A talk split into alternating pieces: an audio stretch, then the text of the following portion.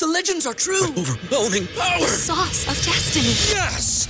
The most legendary sauce has arrived as McDonald's transforms into the anime world of WcDonald's. The greatest flavors unite in all new savory chili McDonald's sauce to make your 10-piece Wick Nuggets, fries, and Sprite ultra powerful. Unlock manga comics with every meal and sit down for a new anime short every week only at WcDonald's. Ba-da-ba-ba-ba, go! At participating McDonald's for a limited time while supplies last. At Parker, our purpose is simple.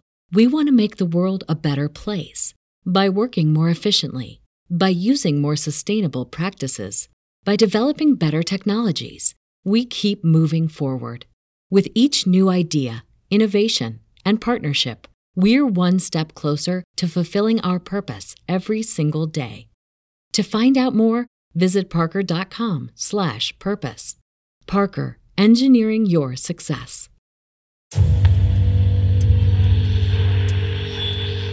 Doing that, I was face to face with it. It was holding me by my throat, and it felt like it was sucking something out of me. I probably should have been more scared than I was when I witnessed the exorcism. I turned and looked on my right side. When I did, there's there's a beam on the side of the tree, a large beam. It's looking at me, and I'm looking at it. After I hit the lock button and looked back up, I saw red eyes staring back at me. That they're going to show multiple gods all over the earth, be able to speak in people's languages, and at that point, it kind of converge into this one entity, which will be revealed as extraterrestrial. You'll realize that aliens are the gods of old, and at that point, it'll wipe religion out of the context of humanity. No way, it couldn't have been a person. I know that. I know that people can't run through the woods like that. So this thing comes into view, and I see it. It's 50 yards away from me. It's walking. It's walking on two legs. It's huge. This is a big, hairy looking being.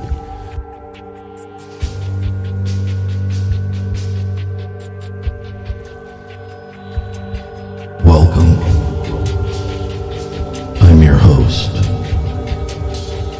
and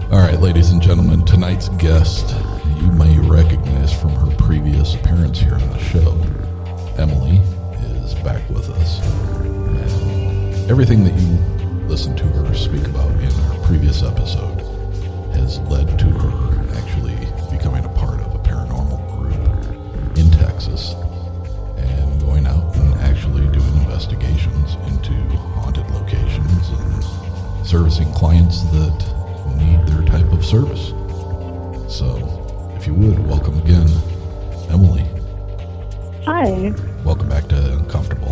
Thank you you? for having me. I'm on good, you know. Been interesting. You may you may realize if you listen to our past episode that we had some unusual some phone problems and electrical problems and when we started this episode we continue to have problems so Emily and myself are starting to think that there is somebody in the spirit world that obviously has an issue with us talking Yeah, I mean, it's, that's all that I can think of. I mean, it's just, it's too many occurrences happening in different ways that have halted, like, our this whole process. Like, I don't know. It's like, okay, it's power outage, sure. Like, that happens randomly, you know. on a on a sunny day. Right, No exactly. But you never know. It No could rain. happen, right? It could happen. And then corrupted recording. Okay, yeah, like that's a little bit strange, but sure, you know, it happens. Yeah, and then get back to the same story that I was telling before, was where we had to Same Yeah. exact Well, we had to continue, and and for some reason, like the line disconnected, and my phone didn't move. You know, your phone didn't move. I just don't understand. I don't Yeah. either. I really don't. It is, uh, as I was saying to you before we started recording, my phone goes in the same spot every time I do one of these interviews, every time I call somebody. And I have not had a single Mhm. problem like that with anyone else. And, you know, I mean, you could chalk a lot of it up to coincidence, but the fact that it happened again during the telling of the same exact story that Right. happened was kind of mind boggling. Yeah, my brain So. still isn't like wrapping around it like fully. It's just, it's interesting. That's all I can say. That's interesting. You know, something to think about. It is definitely something to think Yeah. about. I, I don't even. I mean, I, w- I wish I could say something that would be, you know, I wish I had something profound to say about yeah, it. Yeah, I, I, really just feel like a loss for I'm words about it. clueless. You know, like I just like don't understand why it's happening, and I don't know. Maybe there's like maybe maybe maybe you know that dude knows I'm talking about him. He's like, I don't want you to be talking about me like that, and who knows? Maybe he like teleported here or something to hang up my phone. I don't know. you know. Ugh, strange. But like you said, on your end, it did not show any call failure. No, it didn't. And And and on my on my end, it sounded as if you hung up on me. which I, I didn't touch my I just yeah. got the the beep beep and and and you were uh-huh. gone. And then multiple tries of calling each other back. You were calling me, I was calling you, and you were getting disconnected as soon as it picked up. Yep. So Yep. bizarre. Very Yeah. bizarre. Yeah. Well, hopefully we can get through this Let's- interview and you can tell us about you can tell us about your investigations there in the state Mm-hmm. of Texas. And uh, hopefully we won't have any more problems. so if you would go ahead. Yeah, sure. Okay, so I guess I'll get into how I even got into the group that I'm in and then, you know, kind of what we're about first, right? Because I feel like that's important to know. And I got, I began working with this group in like spring of 2019 and yeah, yeah, spring of 2019. And I had came across them because a coworker of mine, you know, telling her a little bit about my stories and she's like, do you ever want to like investigate? Like, would you be into that? And I was like, yeah, like, Especially something I've, I've been wanting to do. I just don't know how to go about it and I want to do it the right way. Like, I don't want to do it the way they do it on TV because I just knew, like, deep down, like, that's not the way that I would like to do that. Like, I just knew that wasn't for me. And, uh, so I, I went onto Facebook back when I had Facebook and I saw that a local group was actually doing like a little free, like beginning paranormal class, like 101, like the things that you need to know to start investigating on your own. And it was at the library and it happened to be that weekend. And I was like, uh, yes, I'm going. It's free. It's at the library. Like, it's not at some person's house. Like, I'm signing up. I'm going. So I went to this class and I didn't realize it until I got there, but it's actually a two part class. And I missed the first part because I didn't even know about it, you know, even the week before. Like I had only known about this for like two or three days at this point. And uh, so, you know, I went to the class, and at first, you know, it was interesting because the leader of the group, he's been investigating for, well, at that time it was about like 18 or 19 years. And um, so was like, really knowledgeable, and I really liked the what he had to say. You know, he was very cautious um, and making sure like that he was giving out appropriate information, and uh, he had us like run through exercises with his equipment, so that way you know how to use it in case you went and bought it, and it was great. And uh, I don't know, I just like the overall vibe of the group. It wasn't like one of the like what you see on TV, like where people, um, you know, certain large ghost uh, groups. Uh, I'm trying not to give their name out, but they, they they think everybody everything's a demon, and they think that if you yell at it and swear at it and say use my energy, that that's the way to go. And I was like, nope. Uh, no, thank you. I'm not going to have anything attached to me and go home with me. Like I'm passing on that, but uh, you guys have fun with that. It's good for you know entertainment purposes. And You know, it's funny that you, it's funny that you bring up those um, those other groups Uh-huh. that you know do just exactly what you said. Yeah. You know, curse at it, yell at it, uh, use my energy. Everything's a demon. And I think in our in our previous episode, I mentioned to you that you know I was I was kind of struck by your ability to be so positive about the experiences that Mhm. you've had, almost to the point where you you kind of laugh at some things and and kind of giggle Mhm. about it a little bit. Um, to me, that tells me that you have not been jaded by those type of television shows into thinking the same way that they do and you know well not that they do but the way their producers do that everything that's beyond the veil is is something that is dastardly Mhm. and, and and has bad intent so it's a it's a breath of fresh air Yeah, no, I mean, I don't know. Like I said in the the previous interview, that in my opinion and what I've come across is um, most things that are out there that you encounter and have experiences with, you know, they're going to be good. Like it's not going to be out there to harm you. Um, you know, it could be someone's 90 something year old grandma for all that you know. And if you're sitting there and you're cursing at it, like at her and like saying, you know, come scratch me, demon. Like, you know, like that's not that's not okay. Like, would you say that to someone's grandma in real life? Like, no, I hope not. You know. right yes exactly So, so I don't know. I was just looking for something that kind of fit how I would like to investigate, and this group was like perfect, right? It happened to be the very first one that I saw that I looked into. They had a class that weekend. I was like, this is great. Like, and um, the leader of the group, to get back to the story, um, he he hosts these class for like two different things. One, to provide safe information for people who might be interested in doing it themselves so they don't get hurt or get other people, you know, hurt. And 2 um, to potentially use the people that come to class as like recruits for his team. And he doesn't really like say like, oh, if you do good, you know, I'll contact you and maybe you'll have a shot. Like he doesn't do that. He will contact you afterward and be like, hey, so like I noticed that you were in the class. Like I, I think that you have a real like talent for this. Um, would you like to go on a, a like a trial investigation? And like it'll be like a mini like three hour thing with the other team members, and we'll just see how we all jive. And if it works out, like you know, like you can be a part of the team.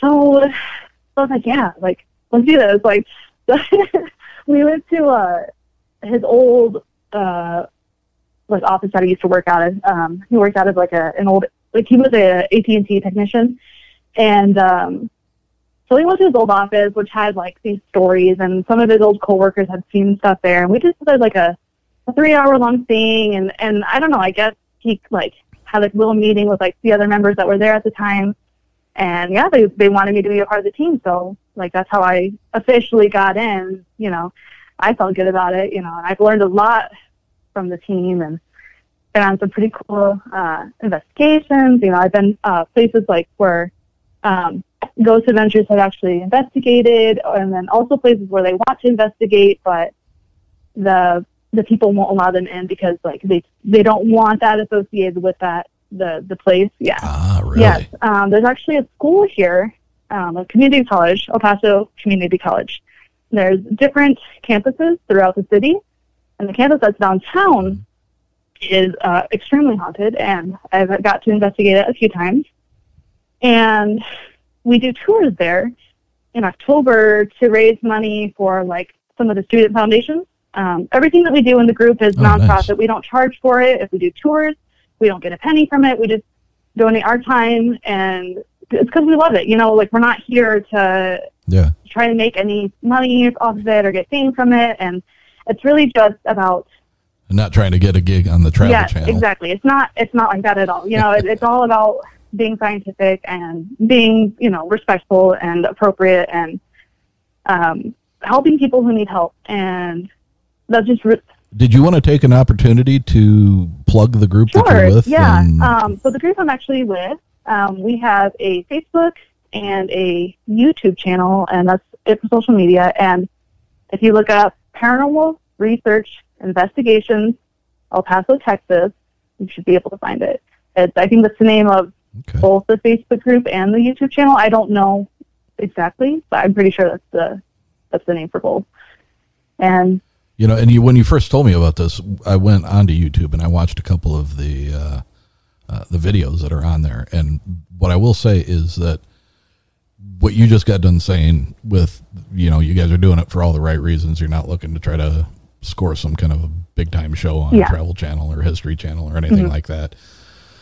The videos that are out there, if I didn't know better, I would say that this group was putting that video on YouTube so that their other members could access a collection of their evidence. Right. There's not there's not very much talking. There's no over there's no overdub. Um, it it just it just comes off as a col- you know a collective 15 20 minutes of evidence that you got while investigating mm-hmm. a certain a certain Yeah. place and that kind of struck me as being way different than anything that you really come across because everybody's trying to brand themselves or, Right. or something of that right. sort Which I mean, sure, it would be the easy thing to do to make it like interesting and I guess engaging for the viewership. But at least for like us, we don't. We have a really I don't know. We want to put out what we find and leave it up to the viewer what they want to think. We're not going to tell you what to think. We're going to give our opinions, like in the in the video. You know, like you'll see text come on the screen or whatever. What we think EV, EVPs say and and stuff like that. But other than that, like we're not telling you what to think. We aren't trying to make it, um, I don't know, more than what it is. Like uh, it's just what we gathered, you know, and it's really up to the the viewer to decide how they feel about it. You know, I I- know that it's probably not some people's idea of like something interesting to watch, but I don't know. I think it's I think it's a good like viewpoint to put out there. You know, if anybody comes across it like and they like it, you know, that's just how we do it. Well, I have to say, from from my standpoint, as being uh, somebody who's very interested in these subjects and, and investigating to a certain Mhm. extent, obviously not to the extent that you do, but for me to go online, I watch. I've watched a lot of Mhm. videos.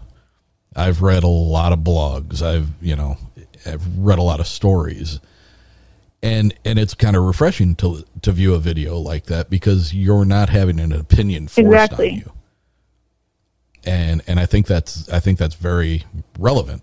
I think it's it's you're recording the experience, and then it's left up to interpretation by Yeah. the viewer to make up their mind on whether or not what they think Yeah, happened. because and and I think it's really refreshing. Yeah, I mean, you know, there's other channels on YouTube that go into and they pay a lot of money for production value because, like, you know, they they want to get money and fame and like have their name recognized. We just want to put out the truth, and that's all that we really care about. Is like, this is what we found. This is, you know, the extent of what we found, and and you can agree with it. You don't have to. Like, it's not going to hurt our opinion any. Um, so I don't know. Like, I I appreciate the way that we do it, and and it's everything that I was looking for in terms of finding a team that I could learn from, um, and, and get my feet wet, and actually how to investigate the safe and proper way. So now, is your group pretty much local to where you the area that you live in, or do they have like different chapters throughout the state of Texas, no, it's just all us. Um, but we do travel. Like we go into New Mexico a lot. We've gone to Oklahoma. Um, uh, before I joined the team, you know that they've gone to Arizona and you know other parts of Texas, and I mean we travel. Um, but yeah, I, there's it's just us uh, as of right now. I don't know if uh, the founder of the group would be interested in, in opening like a, another chapter anywhere, but um, yeah, I mean it's interesting because like he doesn't want he okay so i've asked him in the past like why don't you have like a big team or whatever? And he he thinks it brings drama. So so we've got like um we've got right now i think five of us and that's it which is i mean we've we've been pretty like it's been the same group for the last two years pretty much so Is there much of a turnover? Or? no, uh, well, there used to be when he would let um, just anybody in. A lot of people would uh, would just kind of stick around for a little bit, or they wouldn't give. Um, they would only pick the investigations that they wanted to do, and not really be in it for the team. They would be in it for themselves, and uh, so he ended up changing up the way that he did it. Um, and I guess it works for him and works for us too. You know, we can rely on each other to be there pretty much for every investigation. I, you know, we understand like if there's life circumstances or whatever, but uh, but yeah, I mean, I I think most of the investigations that I've been on, I think most of them, every everybody's been there.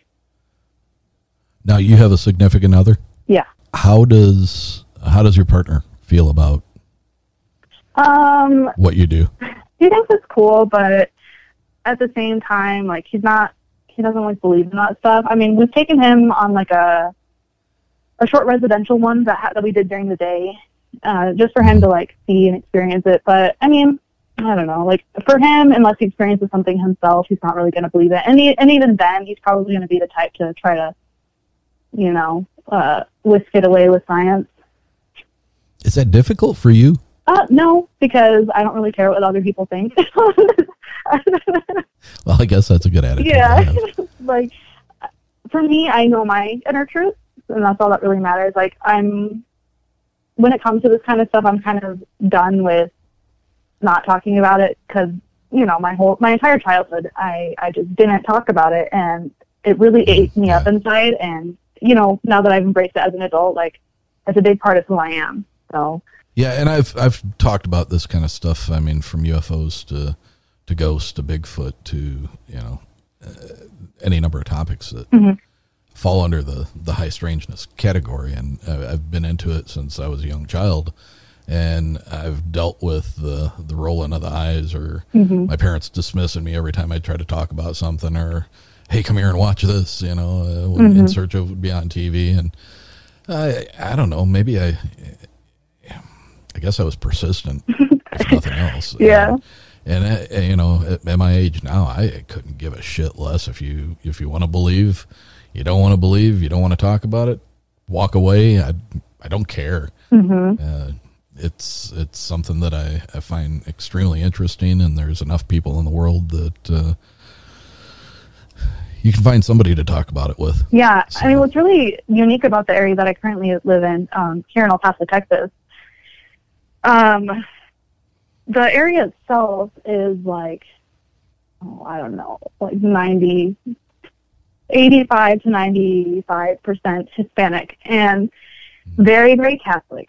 Almost everybody is Catholic and very traditional. So it's actually, we've had experiences like where I, where I have, uh, at least with me, I know that it's happened to other people, but on my end, um, I've reached out to, to businesses or, or uh, museums or places that are interesting, you know, and um, places that I think would be worthwhile and interesting to investigate, and as well as like kind of bring light in to for the community, you know, like so that that, that way they can like go out and visit it, and uh, you know, you try to talk to these these, these business owners, and um, a lot of them are not open to it, and we also sit so where we sit, it's like Texas, Mexico, New Mexico, like on the, the, the corner of Texas, like the very, very far west side of Texas. And um, so Mexico and, and uh, the El Paso side, um, very like hush hush. They don't really want to talk about it. Not many people are open to talking about it. But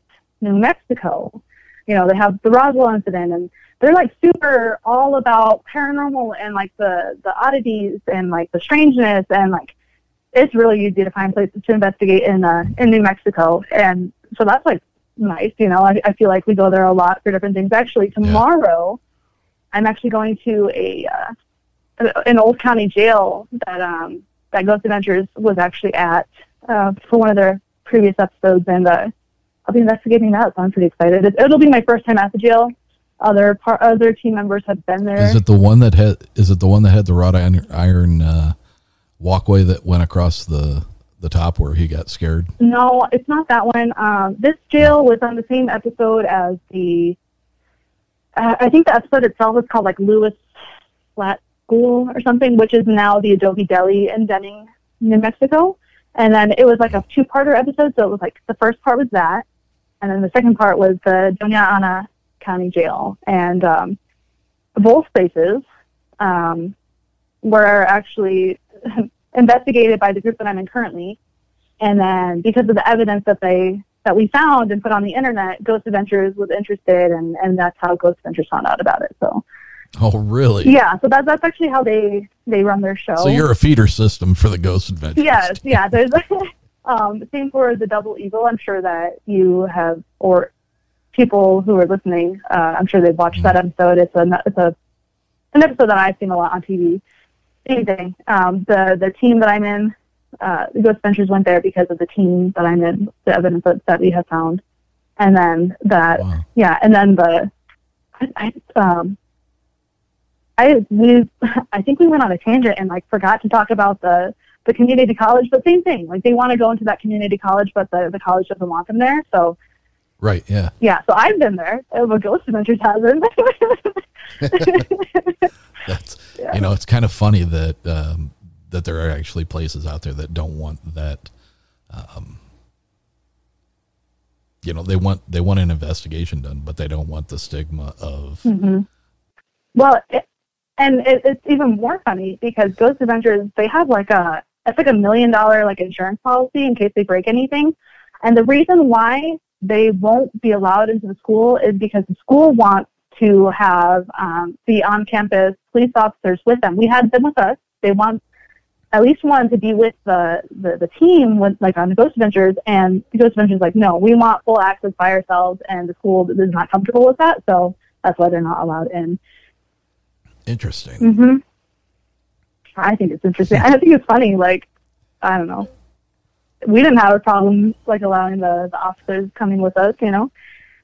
Well, you didn't probably didn't have a crew of producers. No, definitely who not. Were, uh, But- looking to looking to make uh, make things seem a little bit more than what they were. Yeah. I mean, but even then, I mean, not everything you see on TV means like they're alone. You know, there's always people there. There's people taking pictures while they're there. Like, it's not like they're alone by themselves. Like, there's they have their whole production crew with them. So, I don't know why. Why is why is it so difficult to add one more person? I don't get it. Whatever. Interesting. yeah. So tell us about a couple of the the really interesting places that you've been and uh, yeah so um i know that i i sent well I, I sent you the youtube link and then i i specifically sent you two of the the investigative findings that we have for these yes, two one places at the firehouse. Mhm. Yep. Yeah. That was that was interesting. Yeah so the firehouse normally uh places like that aren't going to really reach out to groups but the way that we actually got in contact with them is that we were on so it was like myself and the the leader of our team we were on the radio the local radio here and they were playing some of our EV, evps that we found at a at a different firehouse that's like a, a city like right down from them and uh and we found a lot of cool stuff there and so I guess one of the staff members was listening to the radio when we were on and like immediately called us and was like, you guys have to come to our firehouse because we have weird stuff too. And uh, yeah, that that investigation um, is one of one of the ones that like, and, and not necessarily because of the evidence that was found, but because of the emotional impact of myself, like that I felt and that another team member felt, and just kind of like the overall like um, impression that it left on my mind is like why it, I hold this one as like a really uh, huge learning experience for me. Um, you know, I had been investigating for a while at this point, um, almost a year, and uh, but you know, I was pretty comfortable like going in and, and doing EVP sessions and, and all this stuff. But um, I don't know, it was a crazy place. Like, and that's like that the the firehouse itself is only five years old, but it was built next to the old firehouse that had been around. Yeah, I remember seeing that. yeah for like a long time. And uh yeah i so like it, i i got i'm just trying to think of where to start because i guess i'll just start. So we split up into two teams. It was like we did like a boys versus girls kind of thing for that one. I don't know why. It's just that's how it went. It was so for my team it was me um our one of our investigators named jackie and then actually one of the police officers from that community college her name's jackie too. And she also she does this stuff but like by herself she'll like go to cemeteries and stuff. So we were like okay yeah you can come with us. So it was me and two jackies. And uh and then like the guys group you know i, I don't remember exactly who was a part of the guys group but um uh so yeah for us like we we investigated one half of the building and then they investigated the other half and then we flopped and while we were investigating Um, so we were carrying around um, an Ovilus device, which I, I'm sure anybody who's into watching, you know, paranormal TV shows, they know what this is. Um, Sure. the device itself is basically like a an electronic dictionary where each word has a number assigned to it and it picks up subtle changes in the atmosphere and then will spit out a word based off of like the changes in the atmosphere. There's like 2,000 words in the database. And this was the very first edition because we had never used it. Um, he, the the leader had he had owned this one. I mean, basically since it was released, and we've been using like newer ones. And uh, he was like, you know what, I want to use this old one for some reason. Like, let's let's use this one. And the entire time that we we were, we were using it, it was just spitting out words like constantly. Like it wouldn't shut up. And I remember it was like super frustrating at, at one point. Like, um, because it just wouldn't be quiet. And I was like, gosh, like I just wish it would be quiet so I can just And it focus. shows it shows the word on the screen as well, yeah, too, doesn't it? Yeah. So the original one is like a it's like a speaker by itself, and then they came out with an update of like a little like screen to attach to it, like kind of like with a I can't like an aux cable basically, and uh, Yeah. um, yeah. So then it, it displays the word on the screen. and well, there was this one point, and I don't think this made it into the video because we didn't actually capture this on camera itself, but this is like what was super really strange to me and I could tell it was something more than just what was happening. So I'm holding this Ovilus device and we're in one of the sleeping areas for the, the firefighters and um, it's in this one that specifically when there's a female in there by themselves and that, we heard this from like two or three different uh, females that, that work there, they will wake up feeling somebody's watching them and they'll see uh, like a tall, dark shadow in the room with them, and it looks like a man. And they can't make out like any features. It's kind of like a like a shadow against the wall kind of thing. And uh, you know, the room will be dark or whatever, and they get scared and they leave because like they don't like that like uh, domineering energy that they're getting from it.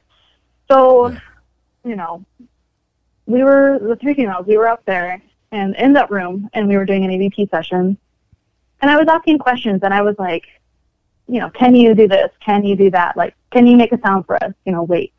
And I looked down at the Ovilus device just so I, cause, so I can see what it is spitting out. Because some of the words come out like, like, in, like you can't understand what they're saying because it is such a old device.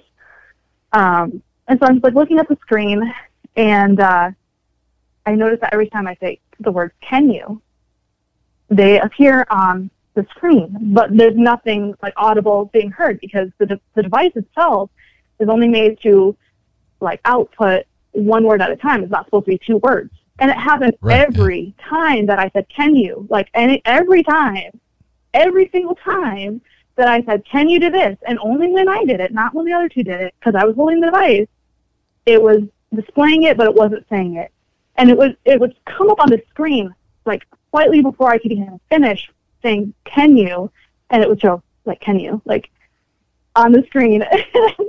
I just remember being like, "What in the world?" Like I felt like, excuse my language, but like mind fucked because I didn't understand like why this was happening. Like why I felt like I was lagging in my own like time. You know, like I felt like it was understanding or whatever was there was understanding my, the intent of my question before I could ask and I felt like it was mocking me, saying, "Can you, like, can you do this?" Like, you know, like that's Right, to me the impression asking that I, response, Yeah, yeah. that was me. That to me, that was the impression that I was getting. Like, like it was being like snarky or like a smart ass, and it was just like so weird. And I was just like, "What is happening?" You know, because it's not supposed to happen. And then also in the same room, aside from the "Can you," um, "Do Run" came up on the screen at one point, and I was just like, man, come on, like we don't need this. Like, do run. Like, what are you? I don't understand what you're trying to say with that, you know. And you know, again, no, no audible like voice came out of the the speaker at all. And I don't know, it was just so strange. I had never seen that before, and um, I don't think we were able to get it on camera, like like the screen itself um, saying that, but like it happened and it was it was crazy i was just like what is this i had never experienced that before and uh you know the leader he reached out to the makers of the Ovilus device was like hey like is it possible for two words to be output at once and no audio to come out? And they're like, no, that shouldn't happen. Like, it, that's not how the device was designed. So, right. So what you're saying is that when you're using electronic devices, things tend to kind of get screwy and and don't work right. Sometimes, I mean, like sometimes like maybe with a phone too. well, and what's crazy, what's crazy is like lately, just like in my everyday life, a lot of my electronic things have been dying and breaking. And I'm just like, is there something wrong with me? Like literally what I was thinking after like the first attempt that we had at recording and you told me that the, that the, uh-huh. the recording was like corrupted. I was like, what is wrong with me? Like, why is everything breaking? Like my TV broke like within a few days like before that happened, my vacuum broke. My car battery that I only had for like a year, um, I went and got my oil changed on, and it was at three percent. And it's not like I don't leave my lights on overnight or anything. And I'm just like, what is happening with me and electronics? It doesn't make any sense. it's kind of bizarre. yeah, I don't know. I don't know what's happening. I just, I'm just like, whatever. I just kind of roll with the punches at this point. Like, yeah, like I don't know. It was strange. Like the Ovilus device saying, "Can you?" Like finishing, like before I could even get the words out of my mouth, it'd be on the screen, and I was just like, "Wow!" Like it was crazy. And then, in the same, So like you- basically you're saying like can you turn on this flashlight and it's responding with can you? Can you? Yes, exactly. Can you make a Miller? Can you? Can you tell us your name? Can you? Like anything that the can you question, it was coming up with can you? And I was, and it's not like I was trying to be like an asshole or anything. Like I was just like doing what I normally do, you know, just sitting there like trying to feel things out, um, asking questions, you know, hoping to get a response. But like if we didn't, oh well. And it, I don't know, it was strange.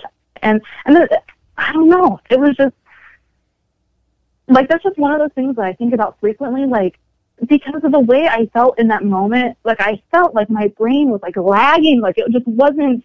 My eyes were seeing it before my I was spitting it out of my mouth, and I was just like, "What is happening?" It like the time just didn't feel like it was together at that point. Like it felt like whatever whatever was happening was experiencing it quicker than my reality, and it just was bizarre. And I was just like, "What is this?"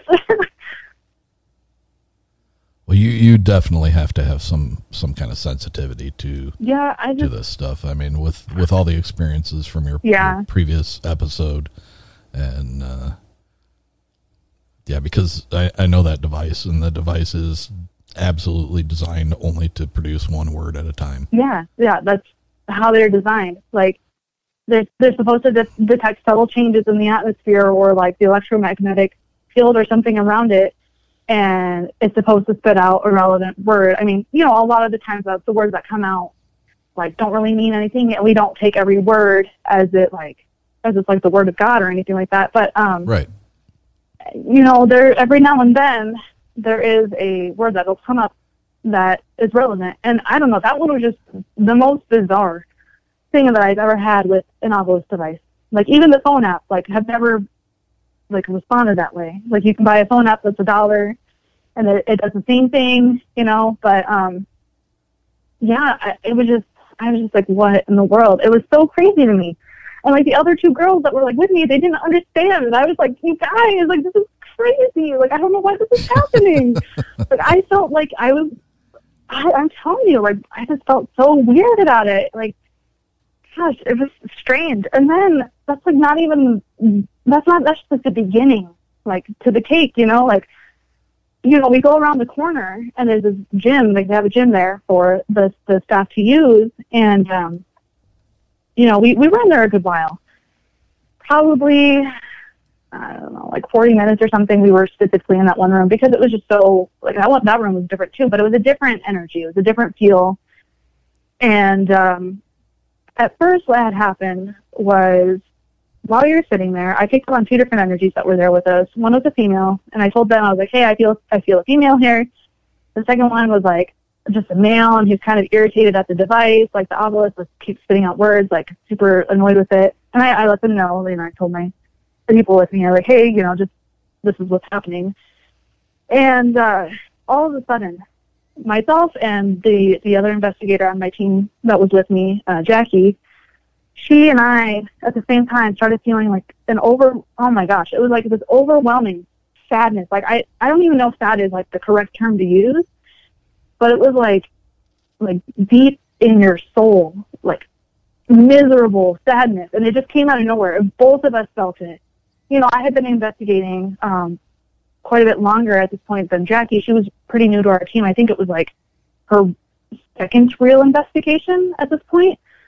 Um, and she was not prepared for it at all. And uh, she actually became so emotional from the incident that she had to leave the room and uh, take a breather. And she sat on the stairwell and she cried, like sobbed, because it was that impactful to her. It was, it was insane. Like that emotional, whatever we felt, like we were hit with it at the same time. It was like a bus running into you of just like grief and sadness and just being miserable and it was awful. And what's interesting is once she comes back and she she's collected herself and we're not really feeling this around anymore. Um, you know, we started a new EVP sessions. And I asked something like, um, did you lose someone close to you? Like, is that why you're so sad? And we actually caught a voice um, as an EVP, like pretty clearly, like saying, save them. And it was a woman. And, uh, it said what? Save them. Like it was like save them, you know. And uh, I don't know. I I feel like it was probably in relation to that emotional impact that we had. So like the the voice that we captured on the camera, and I think it was captured on like two out of the three cameras that were in there. Yeah, and it was a voice that says "save them," and it's a woman's voice, and uh, it responded to my question. You know, did you happen to lose anybody? Uh, is that why you're sad? And, and we get to save them, which I found pretty interesting. Um, but it kind of that's still at the firehouse, correct? Yes, it's at the firehouse. It's in the gym, um, on the same floor as that other room that that we had was getting like the Kenyu. It was in the same floor. It was like the upper floor of that part of the building.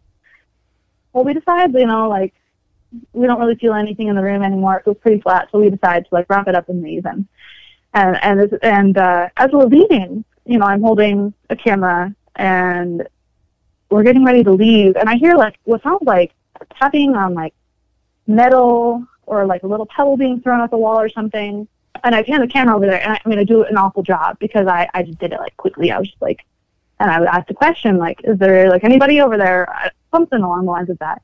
And on the camera itself, they actually caught like a like a shadow like like a oh yeah yeah yeah yeah. It was like I did see that yeah. Yeah it's like a like a waist height it wasn't even like that tall and it ran underneath right like yeah. the, the the workout mirrors it looked pretty quick you know?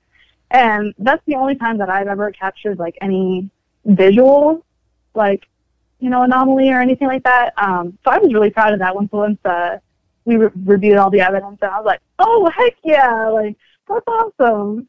Because it's it's actually pretty difficult to to to be there at the right second to capture things like that because they happen so quick Sure. and you have such a large area to cover. You know, you can't have a camera pointed in every direction at once. So, so yeah, I mean, it was just awesome. It was like super lucky, and I was really proud of that. Yeah, and I did I did notice that it, it looked like it was considerably shorter than uh, because I believe at the beginning of that scene, Uh-huh. at the beginning of that scene, um, you kind of pan past somebody, and it looks like um, maybe from the neck down to the mid thigh. Uh-huh. Um, so the torso is in the picture, and then as it moves across the wall, and then you see that that shadow against the back wall. Uh-huh. It's it's considerably shorter, like almost maybe like it would have been the height of maybe mid torso to Yeah. the person that was there. Yeah, it was it was uh, pretty short. And what's cool is like, I mean, none of us saw it with our own eyes while we were there. Um, we were all looking at it like, you know, trying to listen, listen for more sounds. And and just because of like my gut instinct, I heard something and I I turned, you know, just to point the camera towards that area, you know. And I asked a few questions. Didn't think we caught anything, and we left. And um, yeah, I, I don't know. That was just like one of the craziest locations that I've been to in terms of how it left me Um, most places, I'm like, okay, yeah, you know, I pretty, I feel pretty like confident in what we experienced, and I feel confident, and you know, we probably caught something. But this place was just completely different, and I had never experienced anything like that, and I just felt, I don't know, like there was like a weird I don't know. Like I was saying, like I felt like I was like lagging in that one room, and then the other room we felt this intense like emotion, like nothing I'd ever felt before, and caught a cool shadow in the same room. So I don't know. That was a super neat investigation. Well, you know, even even though that was a fairly new firehouse and it was Mhm. built to the next to the old one, you know, those firefighters and EMTs they they deal with some horrific Mhm. things Yeah. um, on a, on a regular basis, Mhm. and and you almost wonder if at some point does something attach to them because they are there at the moment of or very close to the moment of people passing in a, in a Mhm. very unpleasant way Mhm. and you know possibly do they do they bring that back with them to the the fire station I mean, is that's- that like a place of comfort for them because they knew that they were there to try to save them and even, even if they didn't Yeah. that, that's like a safe haven for them Yeah. So the whenever we investigate a place and we review the evidence, we always present the evidence to the client first.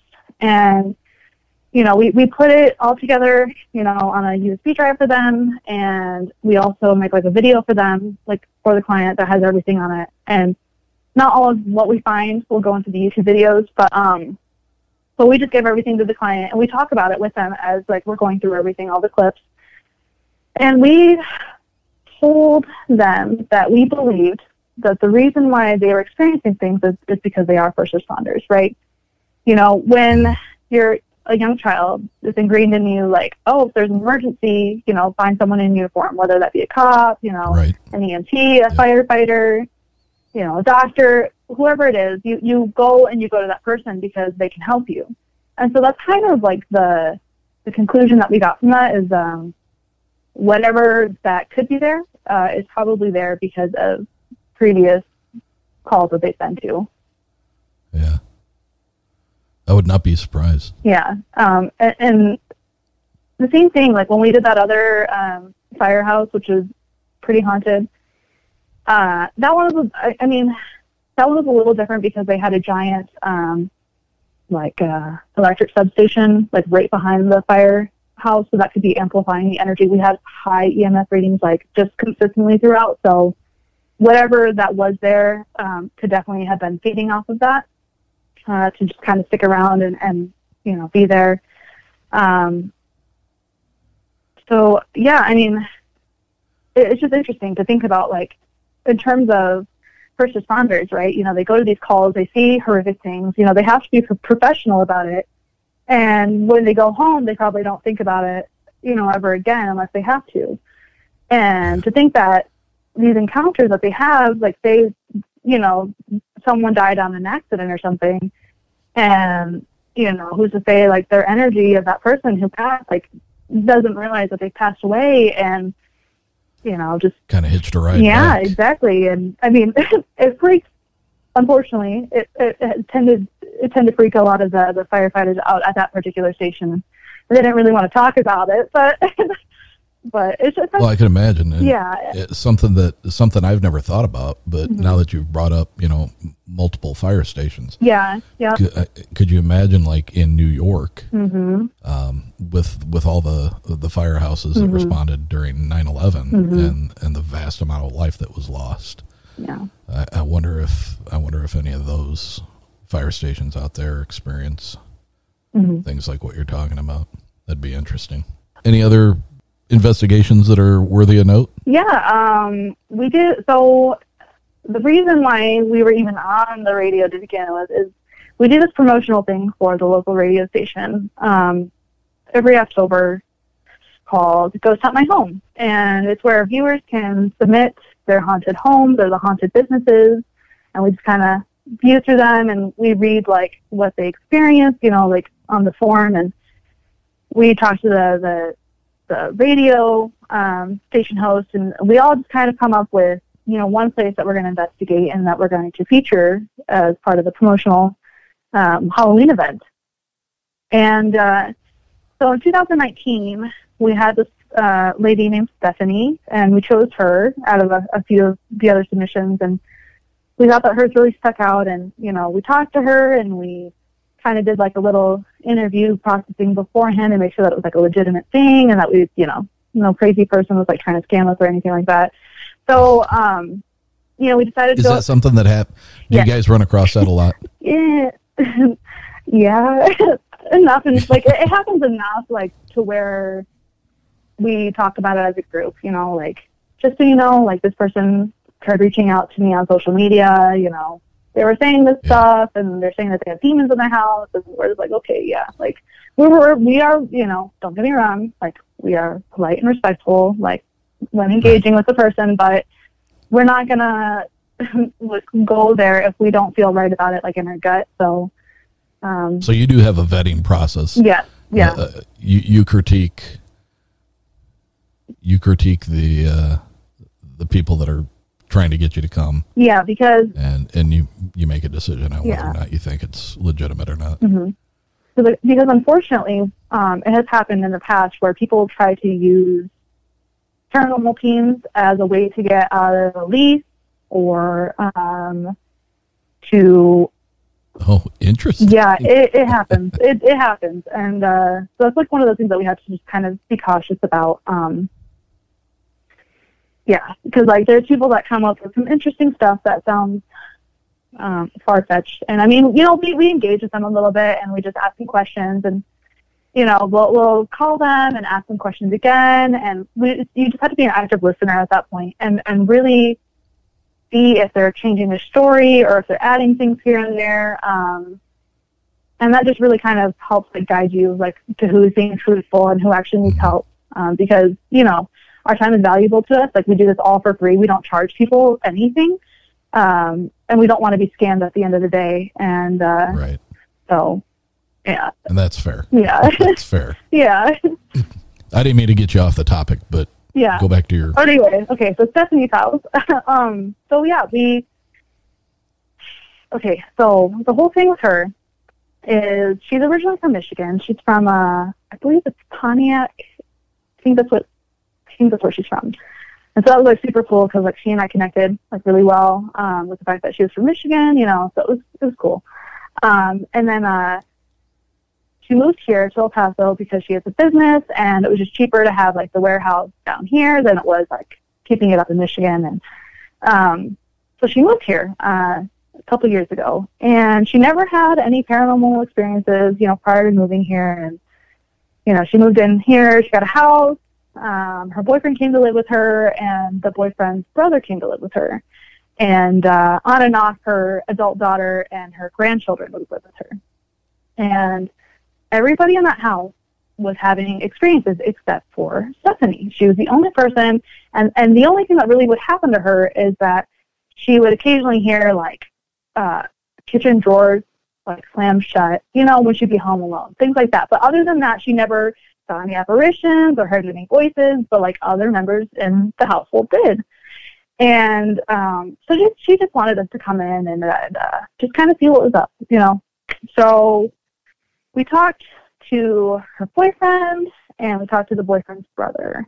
And then the boyfriend didn't want anything to do with it. He was actually pissed that, you know, uh, we were coming and, and the brother, like, didn't really care, you know, he's a sweet guy, didn't, didn't mind too much. Um, and so they weren't going to be there the night that we investigated. So she, she decided to have her best friend, Tim, join her. So that way she had like a support system while we were there at her house and uh, she was with us. You know, that's one of the things that we like to do is we like to have the client with us um, while we investigate. One, it's for their comfort, so they know that like we're not damaging their property, and two, so that way they can experience like the way that we go about things and understand that we try to be professional and we're not trying to like emulate what you see on TV, and we just try to get answers for them. And I think that they that they really appreciate that, and uh, you know, word of mouth gets around, and you know, that's how we get a lot of our you know, future clients is, is because previous clients are like, yeah, you know, they did this for uh, me, you know, stuff like that. And um, so we we actually went to her house. I think it was like the end of September because everything had to be prepped and finalized for the radio um, for Halloween. And uh, so we did the investigation, and um, while we were there, um, so so the main thing um, about what other people had seen in our house was that there was an elderly woman um, who was like trying to reassure people. There was a child that was seen a few times, and that there was growling that was happening, like a growling voice that was happening, um, coming from the closet, as well as like weird smells, like from that closet. Um, and uh, yeah, and then like just like random like you know bumps and knocks and doors closing and water turning on and stuff like that. Um, so, you know, That's a lot of activity. yeah, I mean, it, it happens. Um, it's actually really funny because, so, do you remember how I was saying that my childhood house was what I was told from my parents was built on an old landfill? Mm-hmm. So her house was the same way, as well as her house ran through this old like route. Um, that it was like a mail route, like a long time ago. Um, called I think it's called the Butterfield Trail, and um, so yeah, there was like a lot of things that happened on that trail specifically, like people getting attacked by like you know native tribes and stuff like that. So you know, just kind of traumatic things in history happened around that area, and uh, so yeah, so um, her house. So we did the investigation, and I it felt like while I was there, I was like the only person, not the only person, but I was picking up on a lot of things. I was hearing things like audibly with my ears that nobody else was hearing. And thankfully, you know, the camera captured a lot of what I was hearing. Um, there was a, a few voices that I heard, um, like a like women, like a woman speaking, like just around us, not like next to us or anything, but like down the hall. I heard like a woman speaking, and I, believe got like a a faint EVP of that. We, there was like a woman's voice that came through when nobody else was talking. Um, and that happened like it happened. I say like, hey, did any, anybody else hear that? They're like, uh, no. I was like, oh, I think I heard like a woman speaking, and yeah, it was like it happened to come up on the audio, which was great because uh, when this happens to me in other places, a lot of the time like we don't capture anything, and it, it makes me so upset because I'm like, no, because like I heard it, I know it was real, and uh, it just doesn't show up. But this house, it happened a lot, like where I was hearing it, and it would show up. And um, there was another point. I was like kind of like at the top of the stairs, and uh, they were doing an EVP session in the master bedroom in the closet, and um, I hear knocking. I think they were in the closet, but I hear knocking. I'm like, "Hey, did any of you guys bump into anything?" And they're like, "No." And they're, you know, everybody asked like, "Did you bump into something?" And they're like, "No."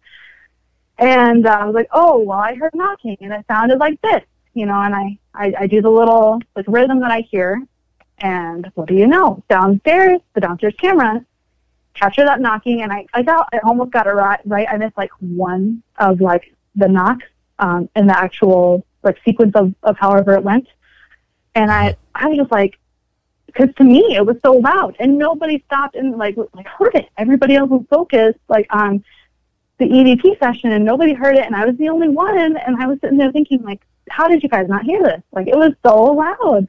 And thankfully it was captured and like, you know, I'm not crazy or anything like that, so that's good.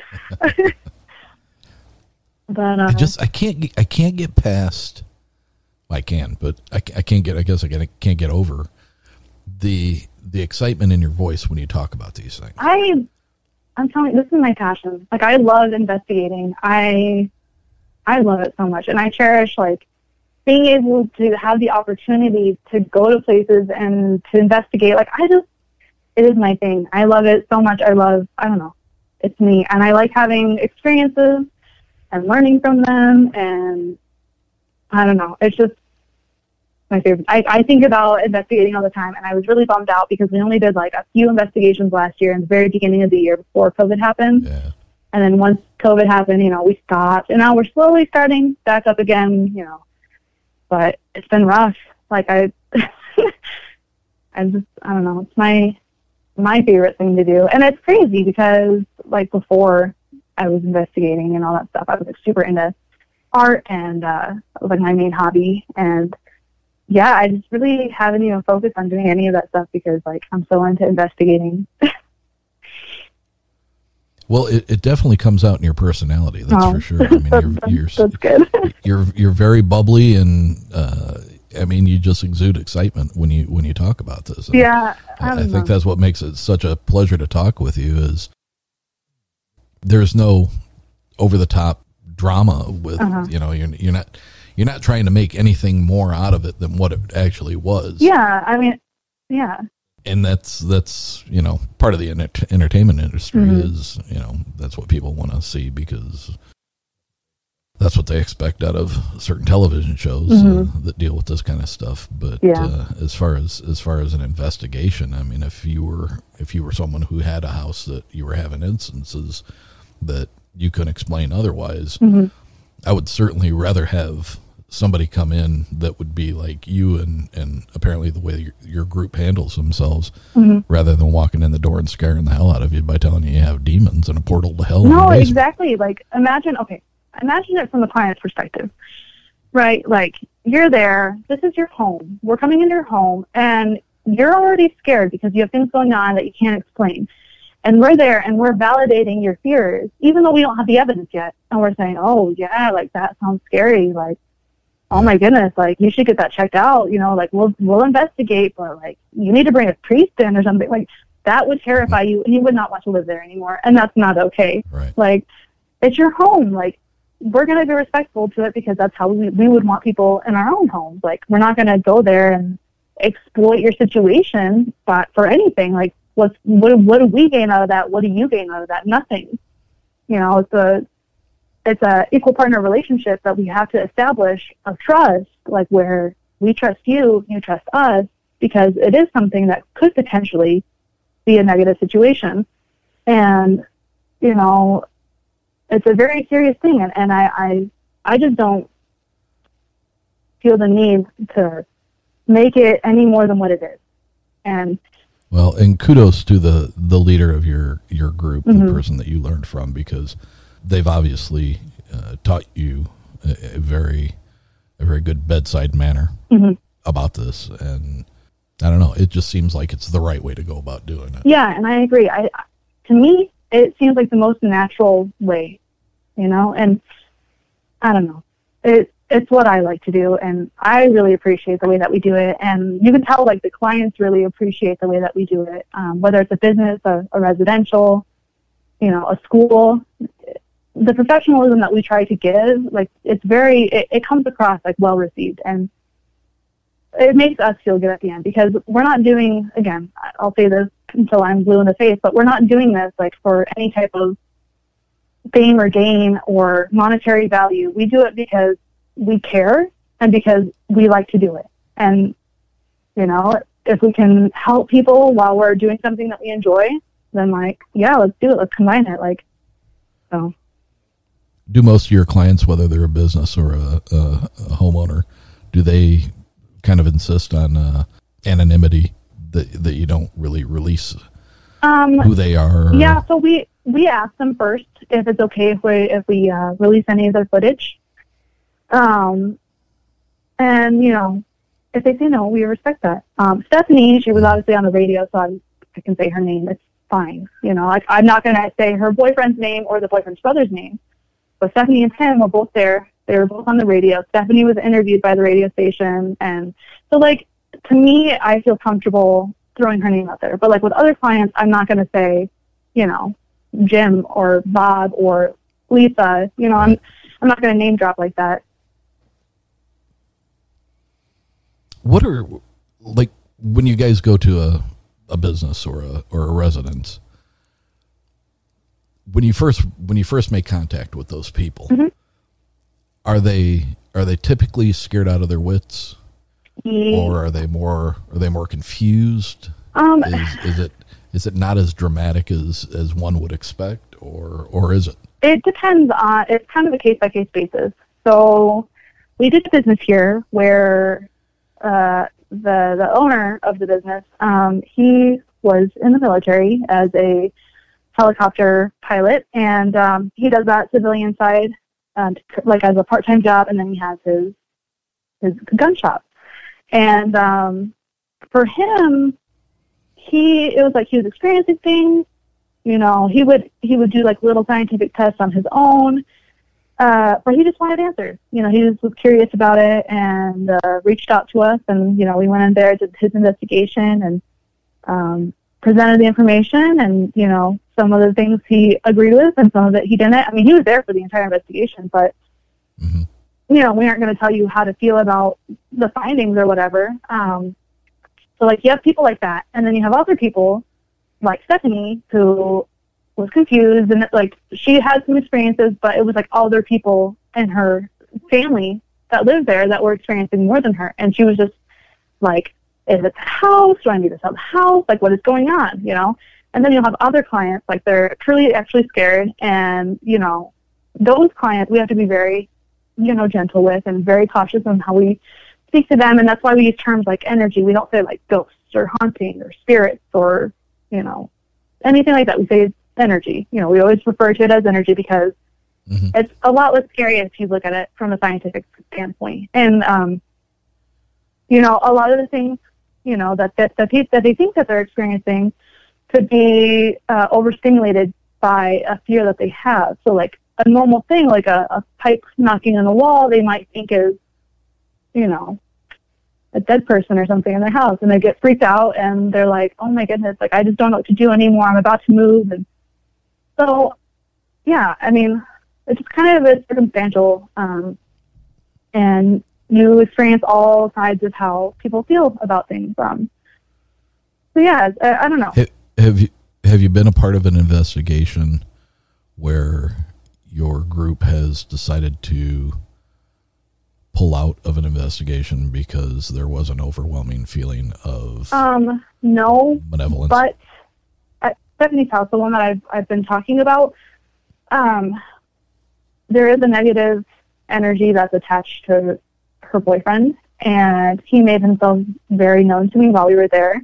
I mean, he was trying to intimidate me, but like at first I didn't like pick that up, um, and it wasn't until later that I realized that that's what he was trying to do. Um, and it, from what I understand, from what I've been told um, of like the, the the leader of the group, he has only had one investigation. He finished it, but he- where he felt the need to use holy water on himself, on his equipment, and on the people there, and that was actually at a federal like building here in El Paso.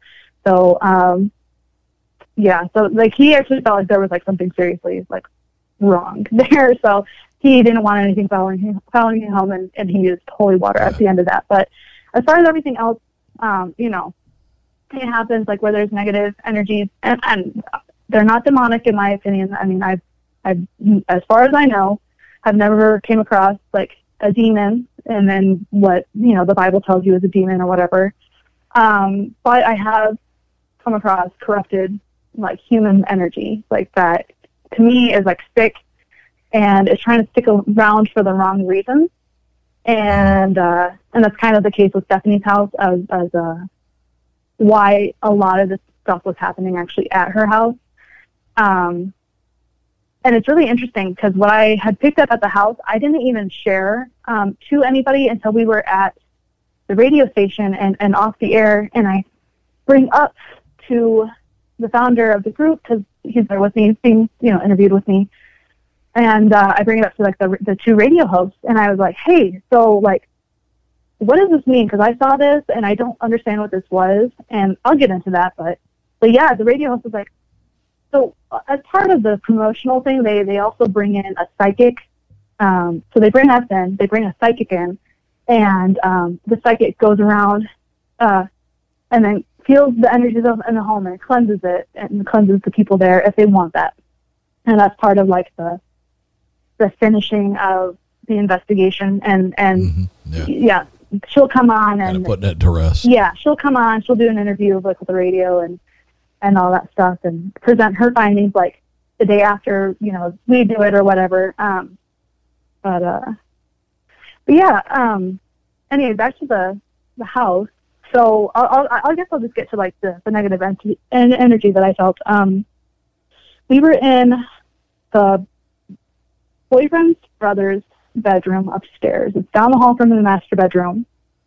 And uh, while we were in there, I was uh, leaning against this like little dresser, and Jackie, who was a part of the firehouse investigation, she was also there for this investigation. This was actually her very first investigation. And um, while we were there and we were in the room and we were asking questions and we had Stephanie, she was sitting on the, the brother's bed. And I feel this energy come into the room. And it's like the energy of like a six, seven, or eight year old boy. And I can feel him. And uh, he's very excited that we're there.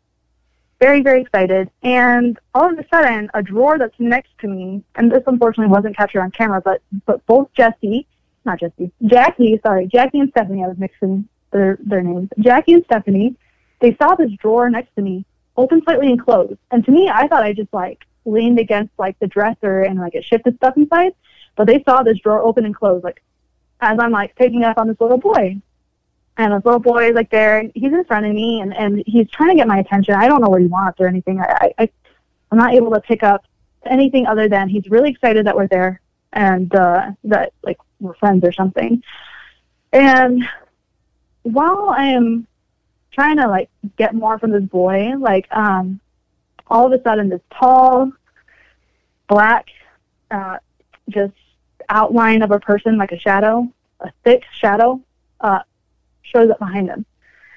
And this, this thing was like at least seven feet tall, really tall. Um, and uh, he sits there and he's like looming and he's like looking down at me and the the the impression that I was getting from him is like he was like smirking, like like kind of being cocky, and then he leaves.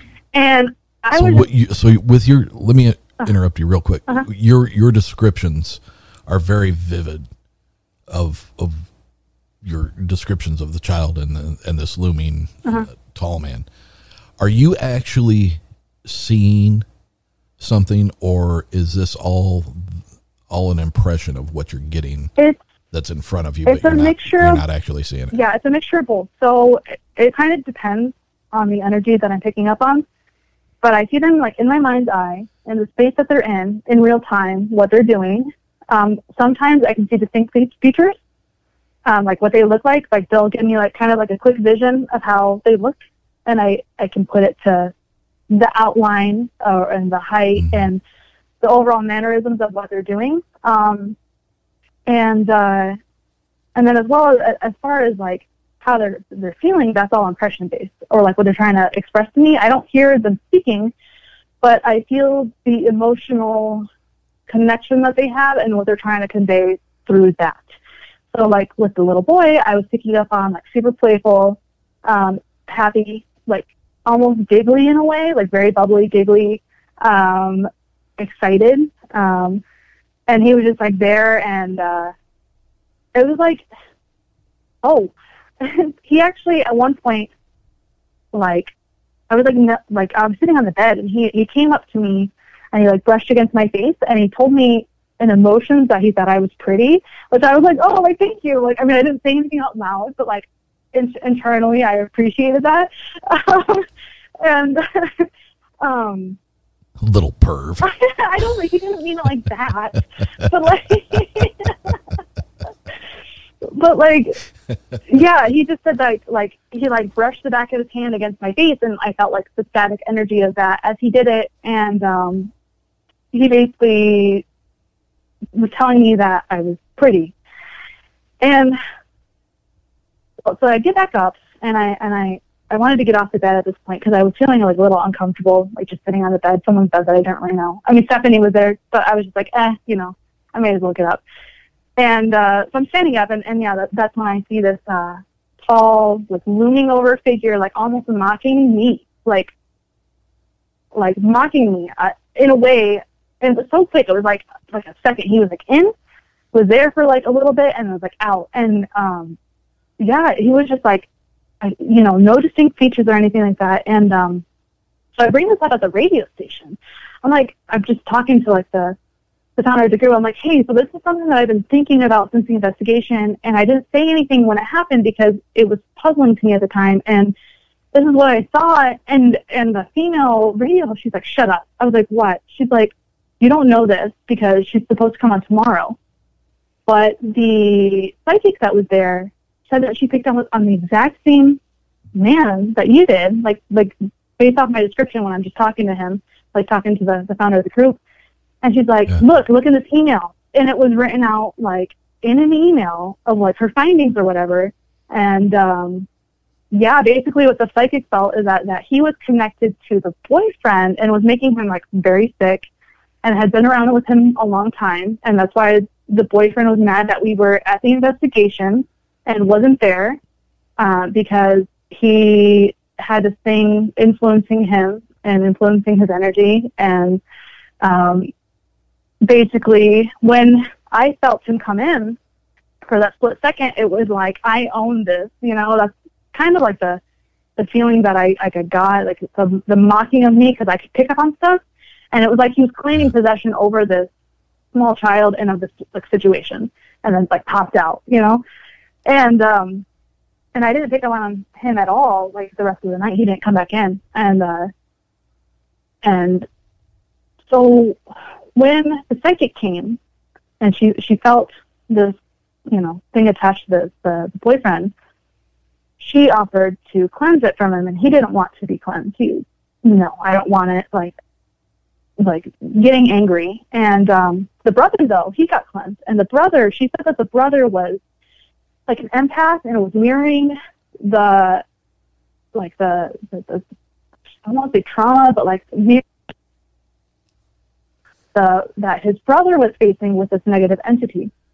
So she cleansed the brother and in like a a minute or so, like the the brother, he had to step out, and he supposedly this is just word of mouth story from what I heard from Stephanie, but supposedly yeah. um, the brother was outside on the back porch and started like vomiting this black stuff, like after being cleansed, and Ooh. yeah, and and uh, yeah, the boyfriend was accusing and was like super aggressive about the whole process, like even he didn't want us there, you know, to investigate and he didn't want the psychic come, to come and to cleanse the house and like he wasn't present for like any of that but when i unfortunately didn't get to go to the the reviewing of the information to the client before you know we we put it on the the air or anything like that. But you know we we took all the footage all of the video that we have and all the EVPs and everything like that and you know went to go present it to the client and the boyfriend was there for this. But he told the leader of my group that he felt or knew that he, that the leader of the group was approaching the house because he got angry and didn't even know that that he was coming over. Like he didn't know, but he got extremely pissed off, like he was getting about the whole thing prior to. Um, like when we came in to investigate and when the psychic came, he felt like that kind of anger again. And while while the leader of the group was talking to this man, he said the leader of the group told me that he saw the man's eyes flash completely solid black and like his face looked a little different and it scared the crap out of him and then it went back to normal. And I'm just like, holy crap, like I wish I could have been there to see that, you know, but at the same time, like I just feel really bad that this man has this energy attached to him and uh you know, wasn't wanting to get help because like the energy was influencing him and because it, it wouldn't be a host basically anymore for this energy. Right. And like this man had a bunch of health problems and you know, he was fine before but like his health was deteriorating. He was having like I think like kidney failure and like some other stuff was happening and was losing jobs all the time and it was just really sad. And um Absolutely sounds like yeah, impressive spirit. Yeah, and I don't know. It was like for me, like I've come across, you know, negative energies before, like just doing my own thing. You know, my mom had one at, at her house for a while um, that was using my mom as like a feeding source off of my mom's anxiety. And obviously, I let my my mom know about that, and, and she was able to ask it to go away. You know, it took time, but it left. And uh, but like this man did not want help, and I just I just don't know where he's at today and if he's okay. And um, I was going to ask. I don't know, like, like the fact that this energy popped in the house for a split second as I was doing my thing, like trying to figure out more information from this little boy, as if to say, you have no control here, I own all of this, and like trying to mock Yeah. me. Even though like that wasn't even my intention, you know, that's just what happened. Um, I don't know. I can just only imagine like what it's like to be that man who has this thing attached to him and is influencing him and making him sick. Like the longer that it's there, and I don't know. Like it's one of those. Do you, do you think do you think in situations like that that it's somewhat symbiotic? Do you think he's aware? I think it's a codependency he- relationship. Honestly, I think it's been So, around you- so, so you long think you, that you think the living guy is is aware? I think it to some extent, um, because we we told him, and the the psychic told him, and he didn't want anything to do with it. He did not want to get rid of it. And I think that it's a at this point that it's been around so long and it's been with him so long that he's probably afraid to get rid of it because like what happens then? You know, like what kind of truth do you have to overcome within yourself to acknowledge that this happened versus like ignoring it and pretending like everything's okay. And I think that um, I think that's the psychological situation there um, from his end. So Wow. yeah, Yeah, I was I was hoping you knew what uh, whatever became of him afterwards. no, I don't. Um, I don't know. I don't think they're still together. I don't think Stephanie and him. I mean, they could be, but last I heard, I don't think that they are. So I don't really have a way to like follow up or anything like that. Um, but yeah, so our conclusion of that investigation was because she she had never experienced anything before, but where she was living, like the history of the land, um, as well as having her boyfriend come and move in with her. And that's when everything picked up. We think that it has to do with that. That is our best guess as to why she was experiencing things within her home. And uh, I mean, she, as far as anytime we've reached out to her afterward, um, she says that she's still like, I mean, nothing really changed. Like she, she still hasn't seen anything or anything like that. Um, so I don't know. It was pretty interesting. Um, like why she was the only person who wasn't experiencing anything, but everyone else was. Yeah. That that is strange. Why would she be Mhm. uh, left out? Well, Emily, another fantastic show. Well, thank you. It's always so so interesting to hear you uh, speak, and your uh, your passion for this is uh, very obvious with uh, the way that you carry yourself through the interview. You just exude excitement, and Mhm. you're. I just I, I think it's terrific that you you don't you don't follow what most people would expect. You know, going after the, the putting a dark twist on everything, Mhm. and um, I think it's I think it's great what you guys are doing. The fact that you're you're not taking money for any of this stuff, it's uh, just helping people out and Mhm. trying to get people answers for the issues that they're having. I think it's terrific. Yeah. Again, go ahead and plug the the group that you're with. Yeah. Um, should be the same on Facebook and YouTube, and it's Paranormal Research Investigations, El Paso, Texas. And I know on YouTube, if you just like research that, it's going to just show like random videos. You have to actually go into channels if you're interested with that. Um, and then it should be pretty easy to find on uh, on Facebook itself. I, I don't I don't have a Facebook account, so I don't really know like what the logo or like the the profile picture is anymore. I looked it up on YouTube and it was pretty easy to find. Yeah. But you're right, you do have to look for the channel itself. hmm Well, again, Emily, thank you so much for being with us. I appreciate it.